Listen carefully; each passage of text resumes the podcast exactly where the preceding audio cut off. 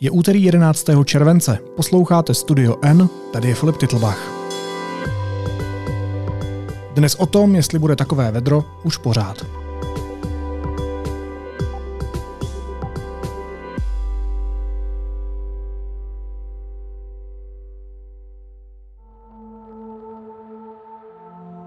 Svět má za sebou tři nejteplejší dny v historii měření. V pondělí minulého týdne bylo na světě poprvé v průměru přes 17 stupňů Celzia a tato hranice byla znovu překonána i v dalších dvou dnech. Horko sužuje i Česko. Máme za sebou jeden z nejteplejších dní roku. Rekordy pro 9. červenec padly na dvou třetinách dlouhodobě měřících stanic v Česku. Proč je u nás 36 stupňů? A bude to tak pořád? O tom se budu bavit s vědeckým redaktorem deníku N Petrem Koupským. Petře, vítej, ahoj. Ahoj Filipe. Končí nebývale teplý víkend. Ušky a vedro. Důvody pro meteorologické výstrahy. Závady na jejich technice můžou k rychlému rozšíření plamenů na polích přispět. Rekordy dnes padly na dvou třetinách měřicích stanic. Varování před nimi platí prakticky v celé republice. Hlavně dětem a seniorům hrozí v těchto dnech na slunci přehrátí a dehydratace. Kvůli suchu a horku navíc hasiči denně řeší desítky požárů v přírodě. To už bude každý léto takovýhle? To už nezažiju žádný jiný léto? Možná zažiješ nějaké jiné léto, ale nerad bych ti sliboval příliš mnoho. Moc jich asi nebude. My se bavíme o tom, že průměrná teplota na téhle planetě stoupla přes 17 stupňů Celzia. Ono to nezní tak hrozně 17 stupňů, ale asi je, když jsou na Zemi místa, eh, která by třeba měla být chladná. Ono to zní velice příjemně, 17 stupňů. To je, Co by tak, se to dalo dneska? To je tak akorát, že kdo by si na to mohl stěžovat. Jenže samozřejmě je to průměr a s průměrem je ten problém, že je přes celou země kouli, to znamená včetně severního a jižního pólu. Na jižním pólu tam teď mají zimu, mm-hmm. protože je to jižní polokoule a jsou tam teploty kolem minus 50, tak ty se taky do toho průměru započítávají. Je to zprůměrovaná teplota nad pevninou i nad oceánem a nad vodou je chladněji. Vždycky a je to zprůměrná teplota ve dne a v noci. Ona nám v noci taky klesá i v těch nynějších vedrech někam k těm 17 stupňům. Takže když se tohle všechno vezme v úvahu, tak ale ne, Eh, takhle se to říct nedá. Těch 17 stupňů prostě není přesvědčivý údaj. Kdyby mm, mm. se klimatologové zbláznili, tak eh, tímhle nevyvolají eh, žádnou náležitou emocionální reakci. A možná právě proto je tak těžké pochopit, jak to s tím globálním oteplováním je. Tenhle ten údaj prostě kromě odborníků nikomu nic neřekne. On se složitě čte. Je to tak. No a můžeš mi vysvětlit, proč to tak je? Nějak jednoduše? Proč se složitě čte, nebo proč je teplo? Proč je teplo? tak tomu rozumím, je to průměr, proto se složitě čte. Musíme uh, se podívat za to číslo. Ale proč je takový vedro? Tak eh, v zásadě je to úplně jasná a tisíckrát zopakovaná věc. Eh, teplo je, protože probíhá dlouhodobá klimatická změna, která je především způsobená tím, že vypouštíme do atmosféry už eh, řadu desetiletí spoustu skleníkových plynů, zejména oxidu uhličitého. A ten potom v té atmosféře vyvolává to, čemu se říká skleníkový efekt. Sluníčko na nás svítí, ty molekuly skleníkových plynů se ohřívají a zadržují to teplo v atmosféře, místo aby ho nechali mm-hmm. zase zpátky odrazem od planety vyzářit do vesmíru. Ano, samozřejmě naprostá většina se ho do toho vesmíru vyzáří tak jako tak, ale ty skleníkové plyny nám trošku posunuli rovnováhu a ten posun rovnováhy odpovídá tomu oteplování. A protože skleníkových plynů v atmosféře přibývá, tak eh, oteplování bude ještě nějakou dobu pokračovat. Já jsem ti tu otázku, na kterou existuje zdánlivě jednoduchá nebo jasná odpověď, která se opakuje neustále, položil záměrně, protože by mě zajímalo, jestli to nakonec zase není komplikovanější, než se to zdá. Mě by třeba zajímalo, jestli to nesouvisí i s jevem, kterému se říká El Niño. Scientists officially confirm that an El Niño weather event has begun. The naturally occurring phenomenon sees warmer water come to the surface of the Pacific Ocean. It pushes heat into the atmosphere and it affects weather all over the world. To je jev, který, o kterém se hodně psalo. Vždycky je to komplikovanější, než eh, se to zdá klima je, planeta je veliká, tím bych začal. Ano. Eh, klima se skládá ze spousty vlivů a zdaleka ne všem vědci dobře rozumějí, některým dobře, některým hůř a mohou tam být některé, o kterých ještě vůbec nevědí, že existují. Hmm. A to všechno, co se děje, to je součet mnoha vlivů. Já jsem mluvil o jednom z nich, protože v tuhle chvíli je to ten nejdůležitější, ale děje se spousta jiných věcí.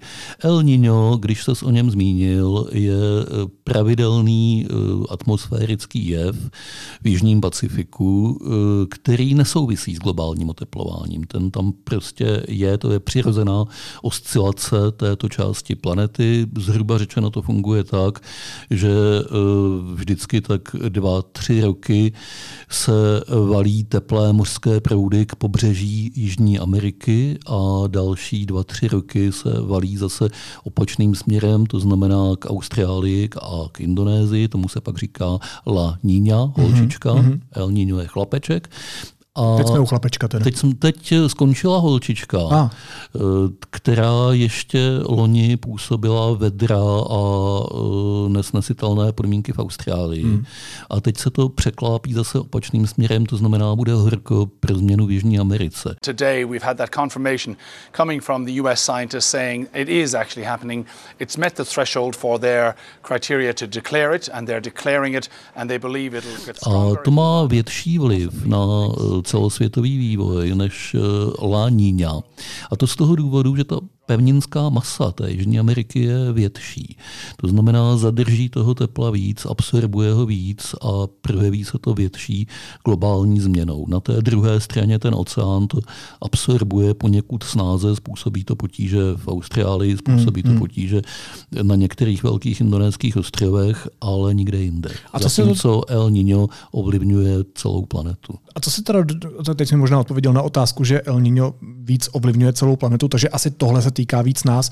Na druhou stranu Amerika i Austrálie jsou poměrně daleko od nás. Amerika i Austrálie jsou poměrně daleko, jenomže ono je to všechno propojeno takovým podobným způsobem, jako když někde ve Francii nabere rychlík spoždění, mm-hmm. přijede eh, pozdě do Mnichova a v Mnichově na něj čeká vlak, který jede do Prahy a ten vyjede potom o hodinu později a tak dále a tak dále a šíří se to tou sítí. Klimatické děje v atmosféře jsou taky taková síť, jenom k ní bohužel nemá máme ten jízdní řád, abychom se mohli podívat, kdy se co stane, jenom to odhadujeme. A to, co se děje v Jižní Americe, to má vliv na Afriku, na Blízký východ, na Střední Asii i na Evropu. Já jsem v úvodu mluvil o rekordech a ono to znělo, jako kdybych mluvil o pár dnech, ale ono to nebylo pár dní, protože Agentura Evropské unie pro sledování atmosféry a klimatických změn oznámila, že i letošní červen byl celosvětově nejteplejší v celé historii měření. Co to je za zprávu, když se bavíme o takhle dlouhých časových úsecích? Je to dlouhodobý trend, to oteplování, každý graf globálních teplot to jasně ukáže, že ty teploty sice kolísají nahoru dolů, ale že je tam naprosto jasný rostoucí trend po eh, posledních v podstatě 50 eh, let velmi výrazně a hmm. předtím už taky, ale trochu méně výrazně. Výborně to odpovídá těm předpokladům, že hlavním vyníkem jsou skutečně skleníkové plyny vypouštěné do atmosféry, protože to odpovídá jejich množství. Čili všímat si těch rekordů není příliš podstatné. Podstatné je, že ty rekordy jsou projevem dlouhodobého trendu. Zítra může přijít nějaký další rekord, když ne zítra, pozítří, když ne pozítří, určitě příští rok. Já jsem zároveň četl, že ty denní údaje jsou neoficiální. Co to znamená? Proč neoficiální? Na jaké údaje se mám jako like koukat, abych to pochopil? Ty údaje nejsou eh, neoficiální, ale předběžné. To je rozdíl. Eh, musí se ještě zpětně vyhodnotit, protože tam se scházejí měření, Aha. řekli jsme si, z celého světa, čili, se čeká, se čili z tisíců meteorologických stanic a aby ta data byla zcela spolehlivá, tak se nezávisle verifikují a to všechno chvíli trvá. Eh, data, která zveřejňují organizace jako IPCC, mezi mezivládní klimatický panel a, e, nebo americká národní agentura pro oceány a atmosféru jsou považována za ta nejspolehlivější, protože právě skládají dohromady ty tisíce měření a pečlivě se prověřují. No ale ten soubor dat, pokud se nepletu, sahá někdy do roku 1979, ale vědci přesto řekli, uh, že je pravděpodobné, že svět minulý týden zažil nejteplejší den za několik set let. Jak to ví? To historické měření, uh, které se pokládá za srovnatelné a spolehlivé, sahá někam do 50. let 19. století. A uh, za tuhle dobu můžeme celkem spolehlivě říkat, eh, že došlo k nějakému rekordu, že globální teplota je taková či onaká ve srovnání s touto historií, s tou historií za těch necelých 200 let posledních. Hmm. Co bylo předtím, o tom máme eh, neurčité a nepřímé zprávy, nebyly tehdy systematické eh, meteorologické stanice, nebyly ani takové přístroje, jaké používáme dnes, ale to je polovina poloviny 19. století je to celkem jisté. Mění se jenom to, že se rozšiřuje ta síť měření, že to nejsou desítky měření souběžně, jako byly v 19. století, ale tisíce a desetitisíce, že je to vysoce automatizované, že dovedeme s těmi daty lépe pracovat. Ale ta časová osa souvislá někam do těch 50. let 19. století se pokládá za zcela spolehlivou. No a jak dlouho teda nebylo takovýhle vedro? No minimálně těch 180 let. A nejspíš víc. Nejspíš víc, ale tam bychom potřebovali jasné důkazy. Někteří říkají, že desetitisíce let a je to možné. E, někteří, a já se k ním kloním, krčí remeny a říkají, poslyšte, nevíme, e, data jsou od roku 1850, co bylo dřív, to je poněkud složitá záležitost. Co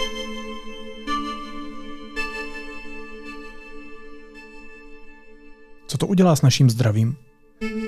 Krátkodobě a dlouhodobě. Krátkodobě je to samozřejmě problém. Všichni jsme přehrátí, měli bychom dodržovat pitný režim, nechodit moc ven, držet se někde pod střechou, kde je aspoň trochu chladněji, což eh, obyvatelé paneláků jistě velice ocení takovouhle dobrou radu.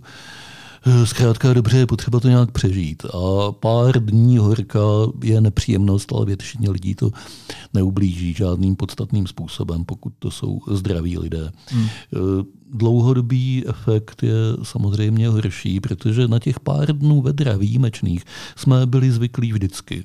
Počasí eh, je náhodná záležitost do značné míry a i když je tam nějaký dlouhodobý trend, tak kolem toho dlouhodobého trendu jsou vždycky výkyvy.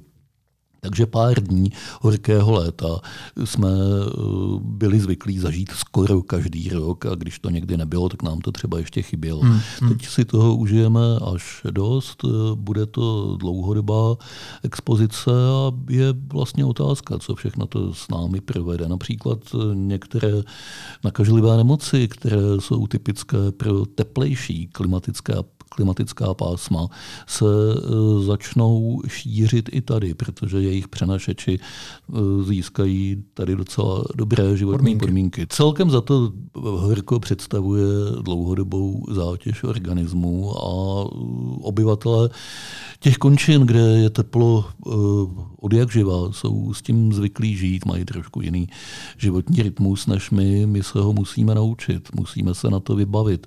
Například uh, nepatrné procento českých bytů má klimatizaci dneska a možná bude potřeba, aby jich přibývalo. Ty máš? v tom mohli nějak fungovat. Ne. A plánuješ?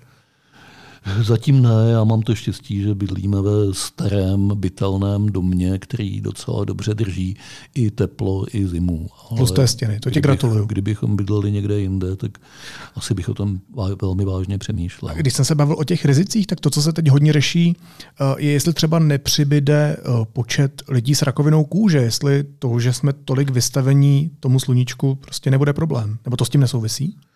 Souvisí to částečně. Rakovina kůže je e, důsledek e, expozice přímým slunečním světlem, což nemusí nutně souviset s teplotou. Člověk si ji může uhnat i v Antarktidě, když e, se tam vystavuje tamnímu ostrému sluníčku. Konec konců právě v těch končinách, třeba v tom jižním cípu Jižní Ameriky, je velmi velký výskyt melanomů. Mm-hmm. Čili tam nejde o teplotu, tam jde o sluníčko, ale samozřejmě to souvisí. Těch období silného slunečního svitu budeme mít víc, protože s oteplováním se taky mění takové ty vzorce, jak fouká vítr, jak moc jsou kdy mraky, jak moc prší konec konců a podobně je to určitě něco, na co by se mělo myslet.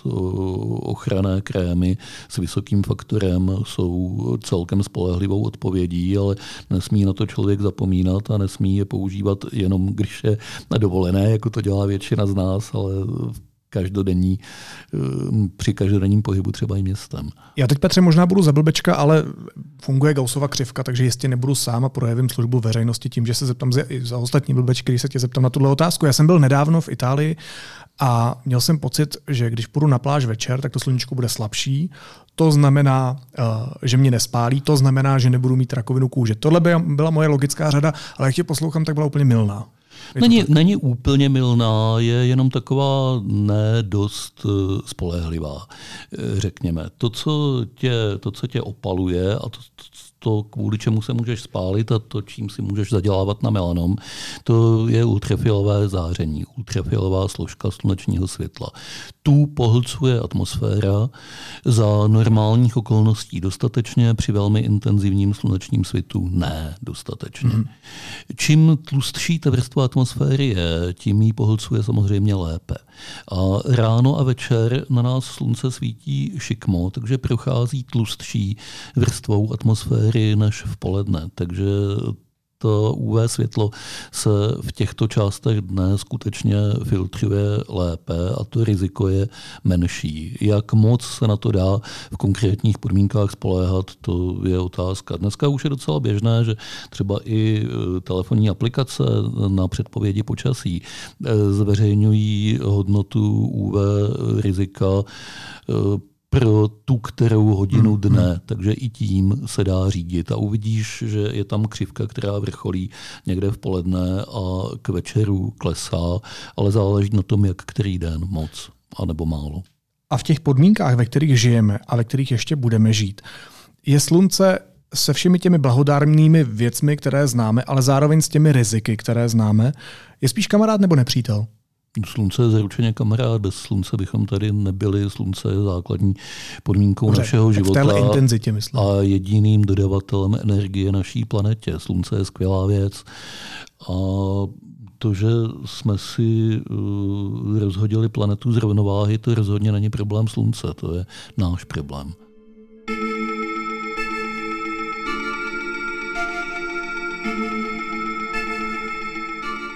Jsou už na planetě místa, kde se nedá žít? Na planetě vždycky byla místa, kde se nedá žít a hodně to souvisí s teplotami nitra takových pouští, jako je Sahara, Gobi, a Klamantan. To jsou místa, kde, která jsou neobyvatelná. A teďka jde o to, jak moc se tahle místa budou rozšiřovat a jak moc budou vznikat nová která dosud obyvatelná byla, ale přestanou být obyvatelná ne primárně kvůli tomu horku, i když to taky, ale primárně kvůli tomu, že tam bude sucho, nebude tam možné vůbec nic pěstovat, nebude tam možné eh, se uživit. Tohle je intenzivní problém na Blízkém východě, v části Afriky, v části, v části Střední Asie a eh, takových míst bude přibývat. Třeba eh, Mexiko patří k ohroženým oblastem. Vlastně, když si namaluješ pás kolem rovníků hmm. a můžeš ho klidně udělat dost široký, hmm. tak získáš zhruba přehled těch ohrožených oblastí. Dejme tomu, že budu mít dítě, to dítě bude mít dítě, za 50 let můj vnuk vstane z postele, udělá si kafe nebo čaj, dá si cigáro nebo ne, uh, dá si snídani. Co bude dál? Bude ten jeho den uh, v něčem radikálně odlišný nebo radikálně jiný než ten můj tady v Praze? Pokud bude žít tady v Praze, tak uh, podle toho, jak si to zatím klimatologové představují, tak by moc radikálně odlišný být neměl. Za 50 let by se měla i v těch pesimistických eh, předpokladech zvednout teplota oproti dnešku o dalšího asi 1,5 stupně. To znamená, že tady u nás tak o necelý dvojnásobek, eh, čili asi o 3 stupně, zvýšení průměrné teploty o 3 stupně proti dnešku je velká nepříjemnost. Znamená to, že tady opravdu budou problémy se suchem, s extrémním počasím, s mnoha dalšími věcmi. Ale není to tragédie, která by znemožňovala mm. žít a fungovat. Jiné části světa na tom budou hůř, které, to jsme si řekli před chviličkou, tady u nás by to měla být nepříjemnost, nikoli tragédie, za předpokladu, že to mají spočítané dobře. A pokud je to opravdu tak nepříjemné a může to být tragédie minimálně v některých oblastech na téhle planetě, pokud má mít a bude mít klimatická krize a má už takový vliv na náš život, na naší realitu, tak jak chápeš, že má to téma klimatu nálepku, nevím, mladého, levicového, sociálního, někdy až socialistického, komunistického, uh, já nevím, čeho si ještě. Proč to tak je? No, Jedno vysvětlení, eh, to je pojem, který si před chviličkou uvedl, a to je Gaussova křivka. Eh, jisté množství lidí prostě na tom není eh, inteligenčně úplně nejlíp a nedá se to změnit a chápou pomalej. Ale tohle, o čem si mluvil, často říkají i velice chytří lidé. A podle mě je to snaha popírat nepříjemnost. Je to podobný mechanismus, jako když ti někdo oznámí, že máš nějakou strašlivou nemoc a ty eh, to začneš popírat, odmítneš mm-hmm. tu mhm. zprávu. Je to přirozená, pochopitelná psychologická reakce. Eh, my jsme se dověděli, že planeta je vážně nemocná, že je na tom blbě. A eh, tak mnozí to odmítají. Je to přirozená psychologická reakce. Bohužel tahle psychologická reakce zpomaluje odezvu na problém, a ona by byla velice těžká, i kdybychom všichni ten problém chápali jako vážný a všichni táhli za jeden provaz. Ani pak by to nebylo jednoduché tím, že toho lidstvo není schopno. A to mluvíme jenom o, řekněme, o hlouposti a odmítání. Ale potom jsou tady partikulární zájmy, jednotlivých skupin lidí, jednotlivých států a podobně. Lidstvo má strašně eh, špatnou historii úspěchů, eh, když se mělo na něčem zhodnout, když se mělo domluvit na tom, že jako celek nebo skoro celek bude něco dělat, k něčemu se nějak postaví. A tohle je opravdu veliký problém. Proto se na tu klimatickou změnu reaguje pomalu a nedostatečně. To je zajímavý pohled. A když jsi narazil na psychologii a říkal se, že někteří lidé chytří, na tom přece vlastně vůbec nezáleží, na inteligenci v tomhle smyslu, jsou v určité fázi popírání, tak ono těch fází je několik. Taky je fáze hněvu, takový lidi znám, fáze smlouvání, to si moc neumím představit, jak funguje tady v tom tématu, fáze deprese, to občas mývám já, ale pak je ta fáze smíření. To se stane taky? To je podstatný rozdíl. Tyhle fáze se týkají uh, s uh, neřešitelnou situací, s jsou to fáze truchlení, vlastně se tomu říká. E, typicky je to reakce třeba na smrt blízké osoby. Ano. S tím nic nenaděláš. A tohle přece taky tam, smutek. Tam je, tam je potřeba se smířit, dojít do té fáze smíření. My nepotřebujeme s klimatem dojít do fáze smíření, my potřebujeme dojít do e, fáze vyhrnuté rukávy a něco užitečného s tím děláme. Postavíme se tomu problému a vyřešíme ho. To se nevyřeší ani depresí, ani smířením, ani rezignací, ani smlouváním, protože s fyzikou se smlouvá blbě. To je jedna z těch věcí, které neukecáš. A Jediné, co se s tím dá dělat, je eh, najít eh, praktická řešení. Eh, ne jedno, nikdy nebude stačit jedno velkou škálu hmm. praktických řešení a nějakým způsobem je uskutečnit. Ono se to trochu samozřejmě děje ale málo a pomalu. A co k tomu musí vést? Jaké další fáze musí vést k tomu, abychom ty rukávy vyhrnuli? Všichni. Všichni to je problém. Skoro svět, je, svět je velice rozmanitý, pokud jde o bohatství, o životní úroveň, o míru ohrožení tou klimatickou krizí. Některé země jsou na tom velmi špatně, některé v zásadě si můžou dovolit ještě dost dlouho otálet, když by šlo jenom hmm. o ně samotné, hmm. naše k ním patří. A tohle se velice obtížně dává dohromady. Já vždycky v těch úvahách eh, se zastavím u té celosvětové dohody, nebo aspoň plus minus celosvětové dohody. A tam eh, upadnu do eh, jisté beznaděje, protože si ji neumím představit. Neumím si představit, jak lidstvo, které je rozhádané hmm. v daleko menších věcech a snadších hmm. řešení, se dohodne na takovéhle záležitosti, která by znamenala spoustu nepříjemností. Znamenala by pro lidskoho opravdu snížení životní úrovně, jestli ne navždy, tak na hodně dlouho, na několik generací dobrovolně. Eh, a ta klimatická změna probíhá pomalu přitom. Jasně, teď je v Praze horko, ale za půl roku nebude zase. Zase na to v klidu zapomeneme. To je jak žába ve vodě, Takový ne? výkyv byl. Ano, je to jako ta metafora s tou žábou v ohřívající se vodě. Já jsem slyšel, že to není pravda, že žáby jsou chytřejší a jo.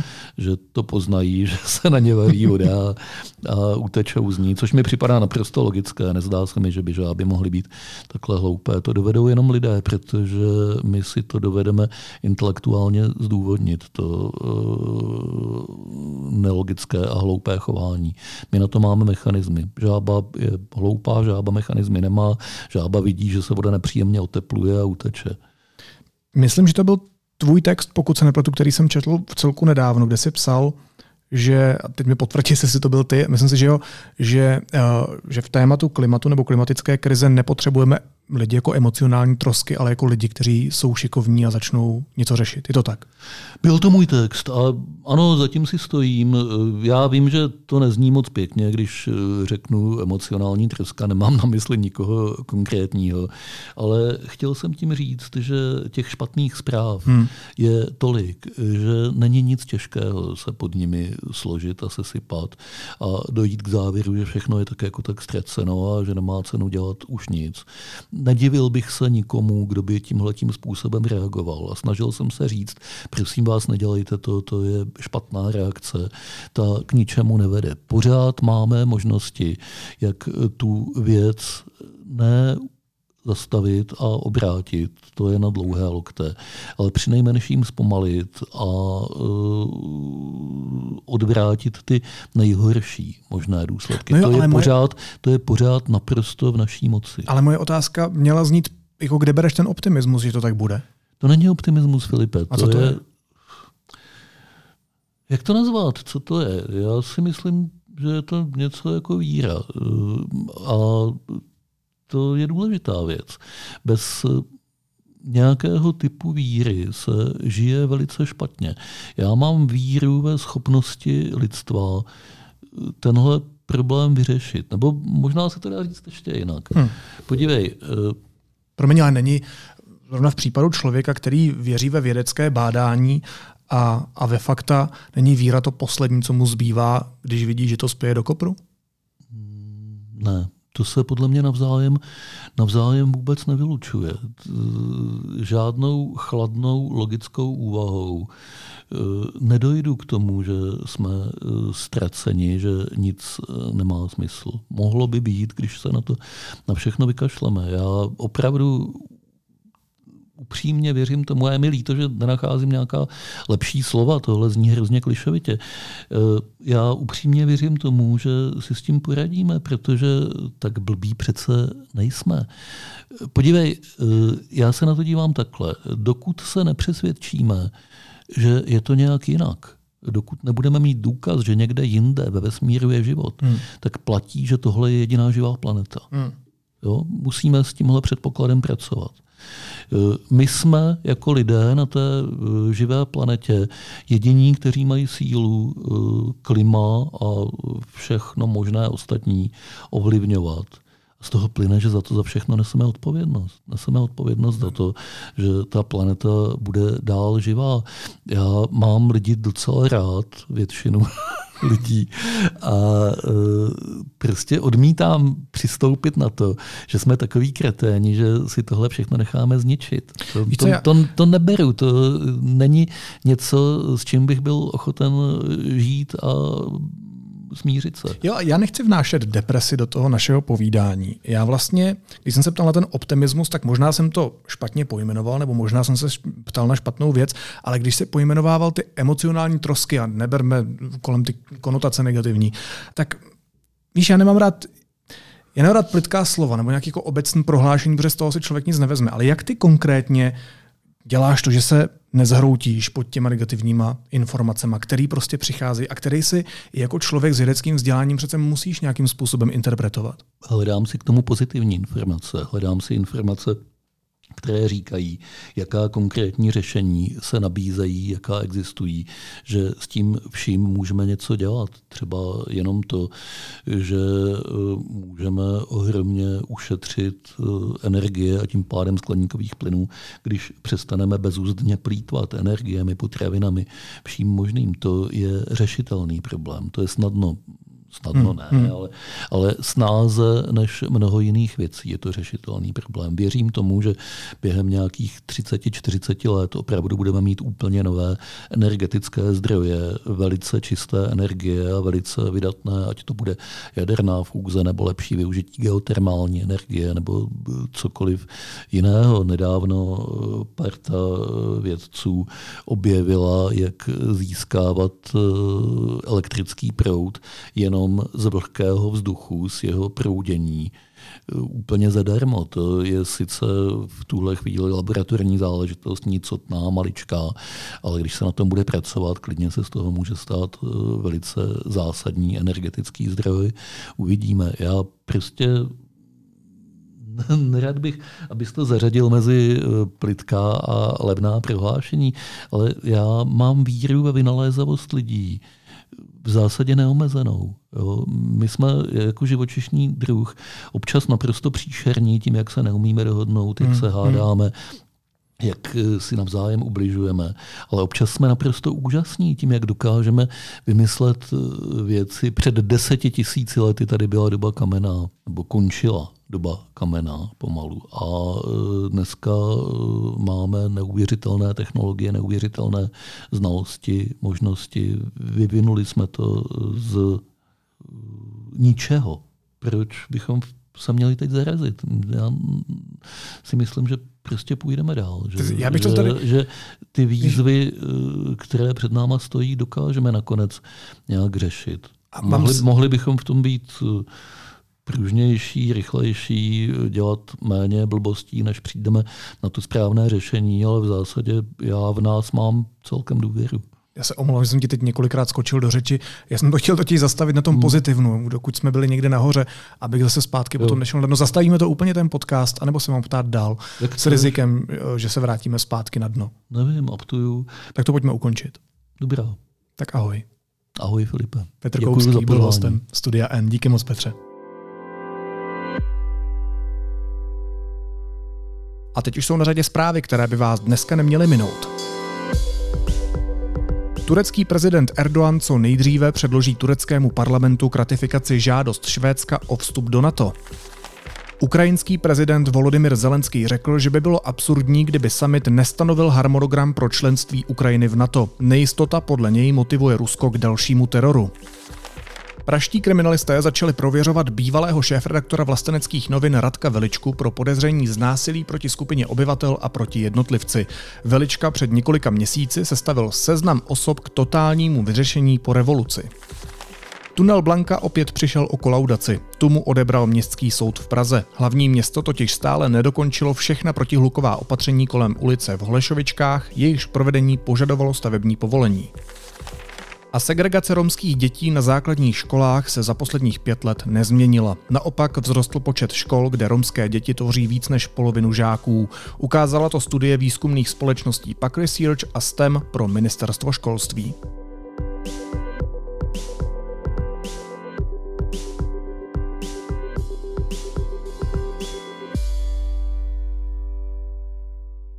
A na závěr ještě jízlivá poznámka.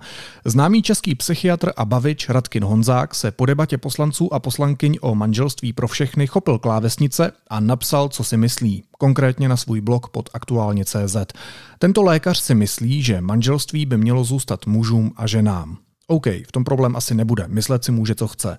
Pan Honzák ale píše, že na jedné straně je rodina a na druhé různé pozoruhodnosti, které nechť si pro svou existenci najdou jméno a pod tímto jménem vystupují.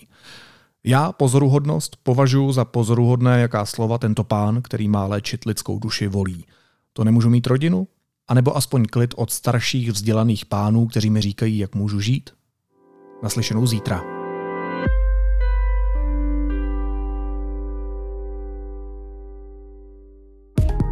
Kdo nestíhá přijet na filmový festival ve Varech, jde na jeho oficiální ozvěny.